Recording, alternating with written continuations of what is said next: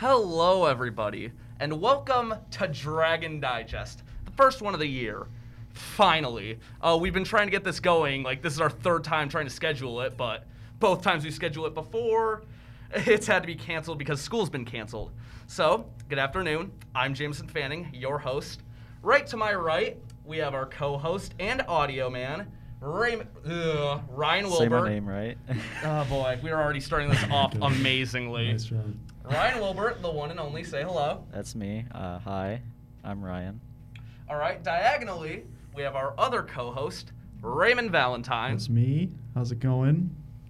And finally, our guest for this episode, the one, the only, Mr. Timothy Palunky.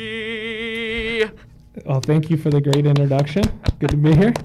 Uh, sounds like That's a dramatic. WWE like opening. Yeah, Yeah. really did. And in this corner.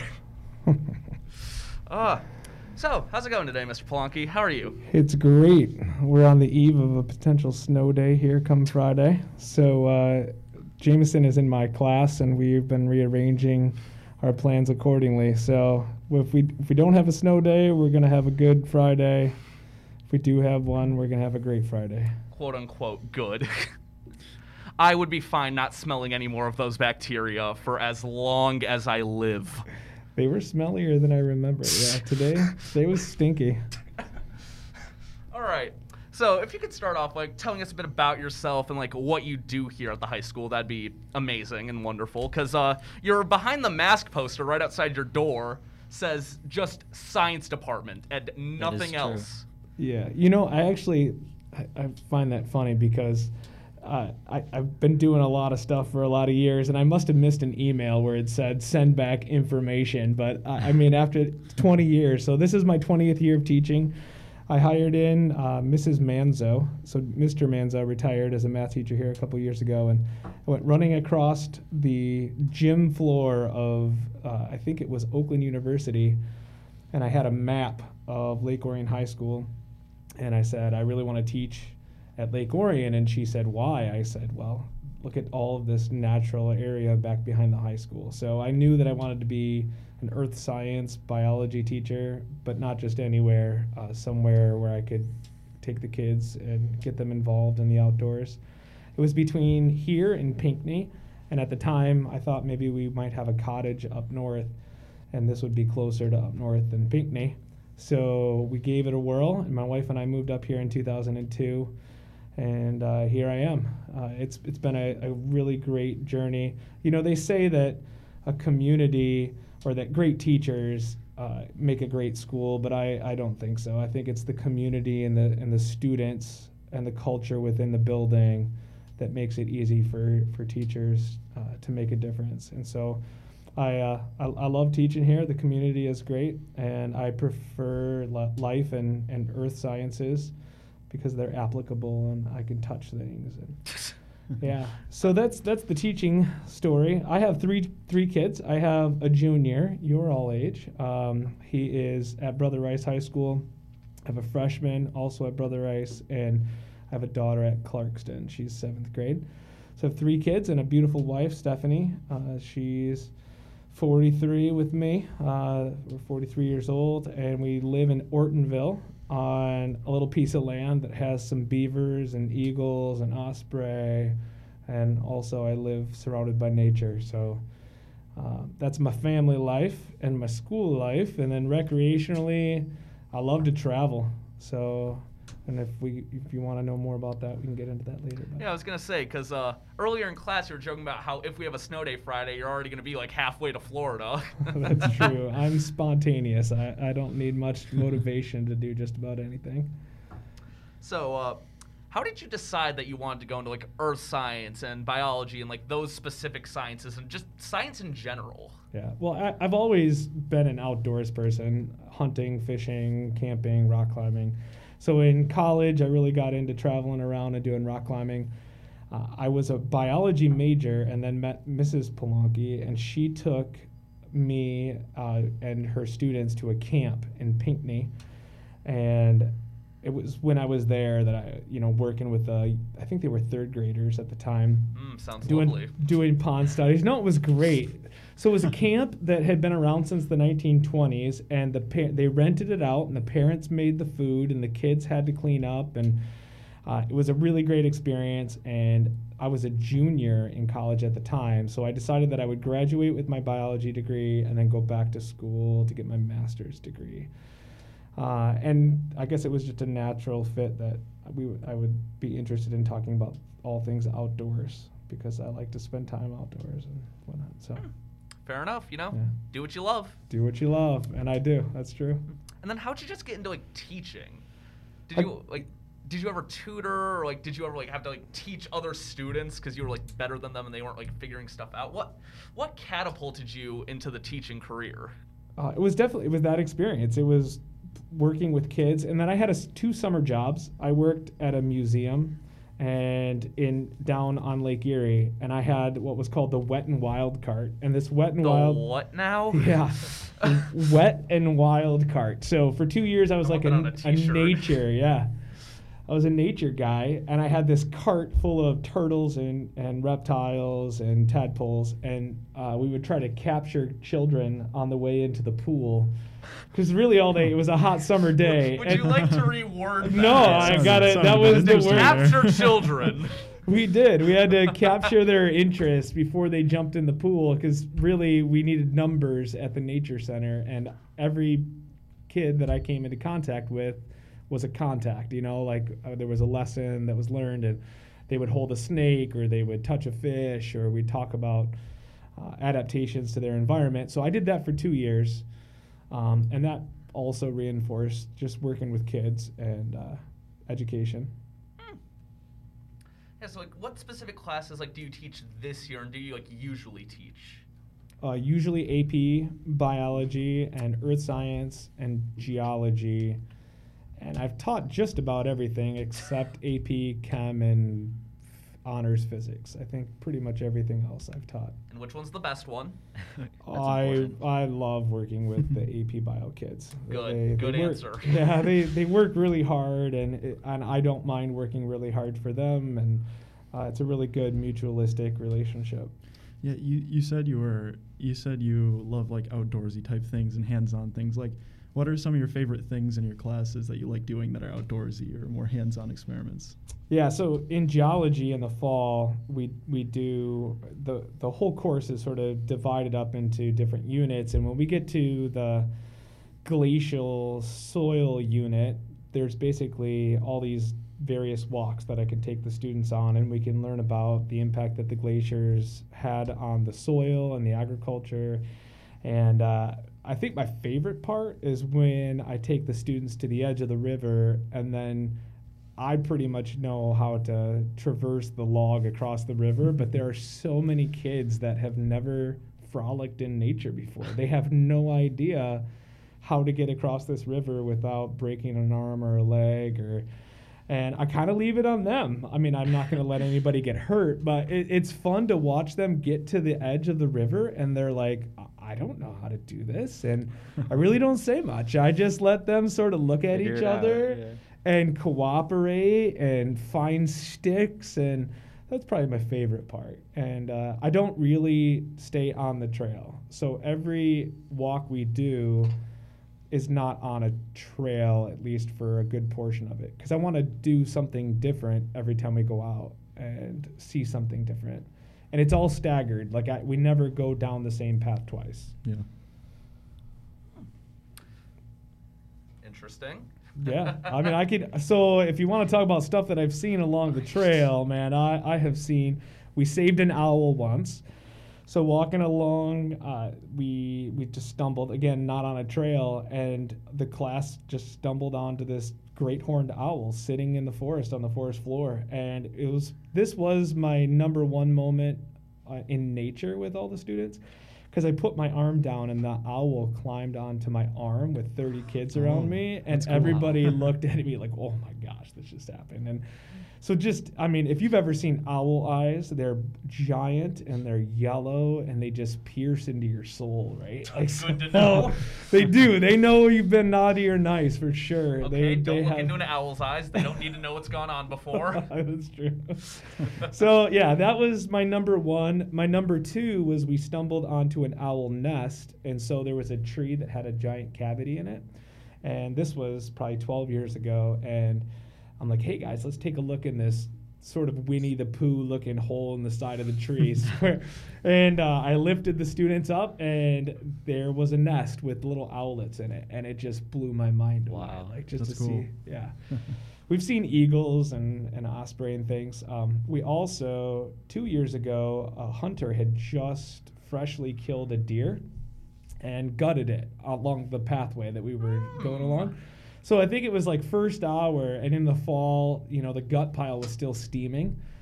And it was so neat because uh, that was first hour, and then we got to go through all the body parts, right? The liver and the intestines and the kidneys and, and what all the parts are and what they do. And so then we came back second hour, and a little bit more of it was gone. And we came back third hour, and it was almost all gone. And that was the coyotes and the raccoons and whatnot eating a little bit more of it every day or every time we went out. Um, it was cool though because the liver is a very nutritious portion of the gut pile, and that was gone first. So the animals knew intrinsically what was more nutrient rich relative to the other body parts. So I don't know if that was overly gory, but No, that was that was interesting. Yeah, it was- yeah. It was a good All right, now we need to go into the story about how you did like a deer dissection in class. Oh yeah, well that, that's up there too. That's uh. So Mrs. Plonky, about five years ago, was on her way to school with our kids, elementary school, and she hit a deer.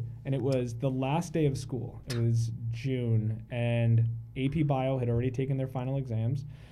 And That point, they would have taken the AP test too, right? yeah, they had taken the test, and, and we had an activity planned, but nothing like concrete. And she called me up and said, "Hey, you know, I was on my way, and the police are coming. They're gonna, they won't euthanize the deer though uh, that I hit because the kids are in the car. So can you come and get the deer? And what what are we gonna do with this deer?" And I said, "Okay, well." Uh, I got The a couple biology minutes. teacher brain starts I, going. I hustled over because I had, I think I was on my prep hour, and I ran over there with the with my car. We swapped cars threw the dead deer into because it had expired by the time we got there, and it was raining hard. So when I initially thought this through, we would do this out in the woods. We would, you know, I'd drive the truck back to the wood line, and we'd have plenty of space and open air. And well, it was raining really, really hard, and uh, I didn't want to miss this opportunity. The kids that I had in the class were amazing at the time, and I said, okay, well, let's get a tarp, and uh, who's willing to help me drag this deer into the lab? So we we laid That's out an this. experience there. Oh my god. It was good. Uh, Imagine, yeah. imagine you're a student. You just like walk into whatever class this was one day, and your teacher's just like, "So, we've got a dead deer. Who wants to Yeah, help drag it in?" It's like, "Wh- Oh, yeah. what? I feel like the smell of that deer had to have been, especially since it was raining outside. It was fresh. It was pretty good. It wasn't bad. Yeah. It just Yeah. smelled like blood. If you know, like, like if, whenever you have like a roast beef, you know, like if you're getting it ready to put in the Yeah. crock pot, that's what it Yeah. smelled like. I am about to have roast beef for dinner tonight. There I you think go. you've just ruined my appetite. Thank you, Mr. Polanki. Thank you very much. Uh, it was it was uh, crazy because it got it had been hit by a car, so uh, a lot of blood vessels internally had broken open, and so when you open up the abdomen, it's just a pool of of blood. So we had to kind of like dump all that out and sift through that, and then um, uh, we found out that the uterus was full, and so she was pregnant, and so we got to talk about the reproductive tract and uh, the, the fetuses that had expired, and it was it was sad. I mean, it was a morbid moment, but an opportunity for the students to see how all this works, and uh, we talked about how uh, doe, when they are well fed and, and they have a lot of nutrition, they'll have twins, and if they aren't well fed, they'll they will not have any or just have one. So it was great. I mean, we got to uh, talk a lot of biology that day. Yeah. You know, find find a learning opportunity in every morbid moment. well, we try. Got to look on the bright side. There's always something new to learn. Well, I, I certainly would have liked to be in that class. That's definitely something you know you don't get every day. Oh yeah, you don't get that in any other class. Yeah. It's a crazy experience. That actually was, and, and I don't know if Mr. Uh, Hawley listens to this podcast, but We'll see. it was it was that moment where you know I think it was Miss Boudreau. One of my students posted something to social media, and Mrs. Boudreau thought it was amazing. She's like, "Oh my gosh, look what they're doing down there! This is um, this is cool." and then Mr. Hawley, being relatively new and getting to know me, and and A first Uh, taste of well, what is to come. Yeah, and so he he's like, "Oh my goodness, that girl is holding a dead deer fetus." And it just looked God. like it could be taken the wrong way, out of context, yeah, you know. definitely. And so uh, that was the the very early on. Uh, the warning said, uh, Mr. Hawley said, "Hey Tim, uh, next time don't ask don't ask for forgiveness, ask for permission." Have you ever gotten in trouble then for anything you've done, or just Uh, you get a lot of warnings? no warnings. That was really the only it, warning. yeah. That was it, and it was harmless. And you know, Yeah. I'm, I'm a rule follower in general. Yeah, I don't I don't look to seek to break the rules for certain. Okay. So, much to talk about. I Yeah. mean, I, whatever. Okay. So, uh, AP Bio and like all your other ones, they're very hands-on courses. You know, it's like you do a lot of labs, you have to do a lot of things in person. Well, for the last two years, we've kind of been in, you know, a major global pandemic, so it's kind of hard to always be in person. So, what was it like trying to teach some of these classes online? I mean, you can imagine. Impossible. Yeah. Oh yeah. I feed off the students. I like being in person, and uh, I, I just, th- I suppose there's a time and a place for virtual education in an emergency or with certain individual circumstances. Uh, but we we learn better when we're together. Eye contact and social awareness and body language and these are all things that really make us great people as we mature and go on to our do whatever it is that we're going to do in our lives. And so i really miss that aspect of it. Now the teaching aspect i mean you can cram a bunch of information in. I will say that my students uh, definitely if you were to compare their performances in person versus totally virtual um, yeah it was they, they did not do as well Oh, yeah, God, now I know just- mine took a hit last year doing online classes. So yeah, I, I'm pretty sure that goes for most of the school. Can agree on that part. yeah Oh, now I'm just trying to imagine like the genetics unit and like the genetics test online because that was already a pain in person. You know, I'm glad you brought that Oh, up boy. because when we we went through that unit, I was so happy to be in person teaching that because the reading body language of eyes and confusion and we're one step away. Uh, we got to get rid of these masks at some point, and then you can really see the I mean, confusion. couple on- weeks. I know, I know. They said February 28th, right? Yeah. Yep. 28. Uh, so there's only so much a teacher can read from the eyes, but there's body language and frustration you can see in kids' faces too. But um, I'm really looking forward to being able to see the smiles again, uh, or frowns, Or, the or anxiety, whatever it is, is, whatever, this?" whatever beauty is underneath there. I can't wait to see it. Oh boy. And then going on with the pandemic. So, as a biology teacher, you know more than like the average person about diseases, viruses, you know, how all that works. So just what's it like like watching, you know, everything that's happening, you know, all the responses that people are going like have been taking as someone with a bit more expertise in the field. Well, not expertise, but I you get the gist. Yeah, I do. You know, a, a frustration I have. This is a just a general frustration. Is our society in America in general is so polarized, and, and we're not going to really get into politics, but Oh, what it please, would- you, you should hear me Oh, TPW. yeah. Oh, boy. Oh, he'll get started. get- well, what. I what I just would like is you know a politician eh, has a very hard place to be. They're in a very hard position.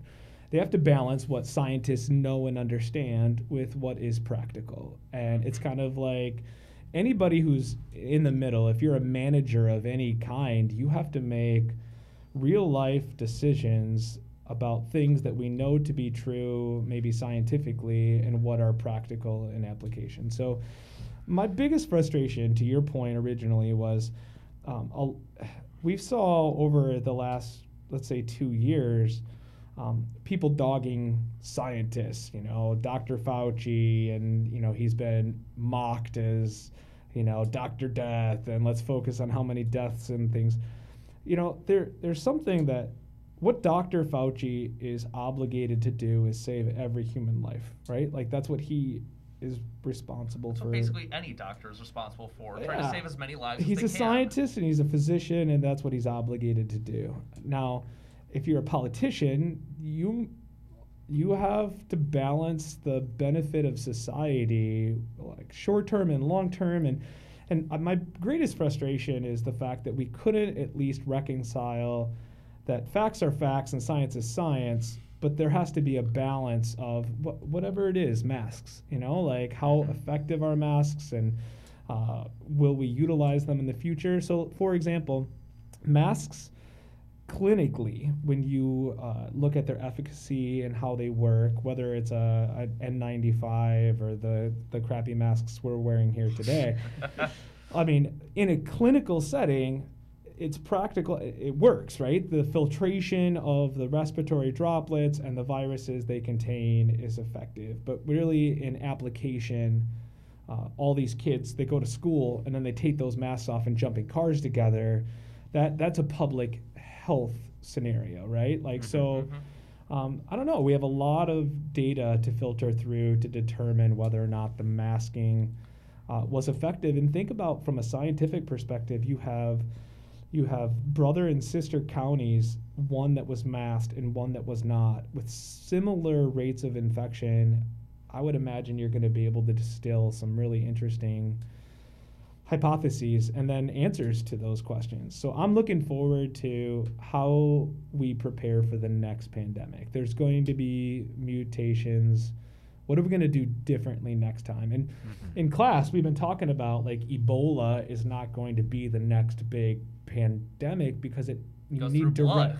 yeah you need direct contact right Whereas, mm-hmm. versus respiratory diseases tuberculosis and other SARS and COVID vi- viruses it's a respiratory virus so what are we going to do to prepare for that next whatever it is because there, there will be a next something we're you know approaching seven seven and a half billion people and the transmission of disease is only more certain with every billion we add In fact, I think we're actually getting closer to 8 billion these days. oh, whatever Just then keeps going, keeps going, keeps going. Yeah. right There is no stopping. yeah Oh, but yeah, no, I, I get what you're saying because uh, even with something like vaccines have been like such a polarizing issue uh, for some reason I cannot figure out.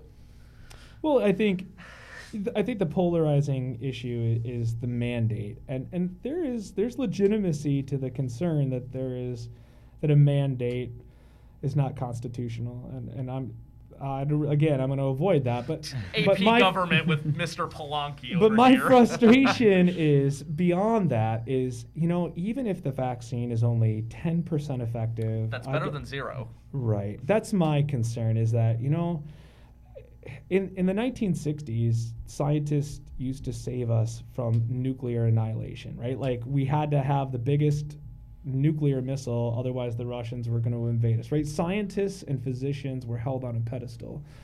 And culture has changed. Everybody kind of is now developing their own personal truth. And that's, of course, the advent of information age. And I don't know. I just I, I wish people would were willing to kind of uh, to do what they could do, even if it's a small part, to help prevent the transmission of the virus. Um, yeah, I, uh, the vaccine debate. I, I I feel like it. There's there's validity into the concern that somebody should not be making somebody put something into their body. Um, but then there's a lot of nuances to that, right? When we travel to third world countries, we're mandated to get certain vaccinations to be able to travel to those countries. But um, again, there's a lot of details there, and I'm, it's beyond the scope of our conversation. Yeah, Yes, it is.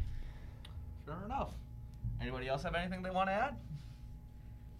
Um, I mean, yeah, it's like what you're saying. You know, it's it's important that we focus on facts. You know, because obviously we can all debate about things. You know, we don't want to get into any details of any debate, but you know, it's important to just know what is true and what is not.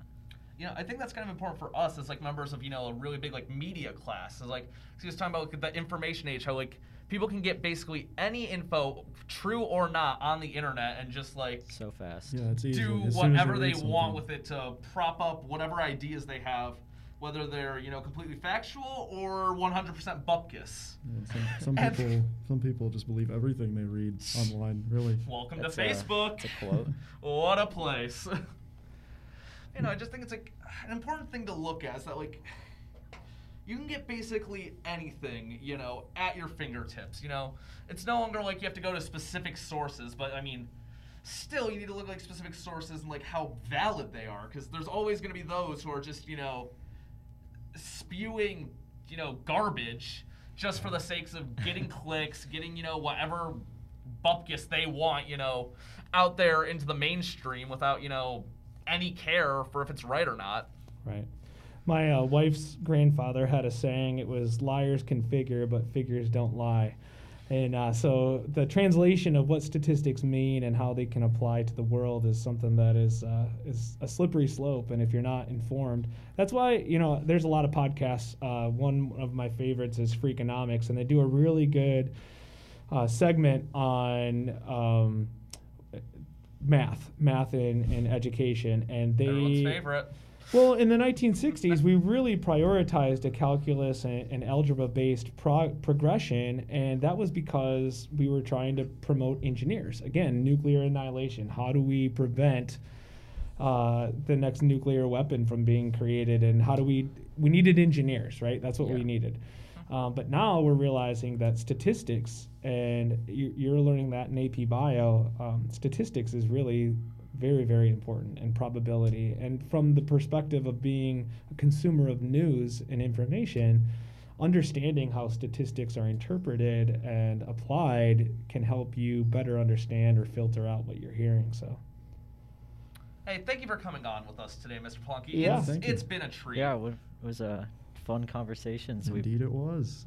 had there. I appreciate you guys. Uh, thanks for having me on. Hey, Yeah. anytime. So, Anytime. Everybody out there, I hope you enjoyed. Ugh, I hope you enjoyed this episode.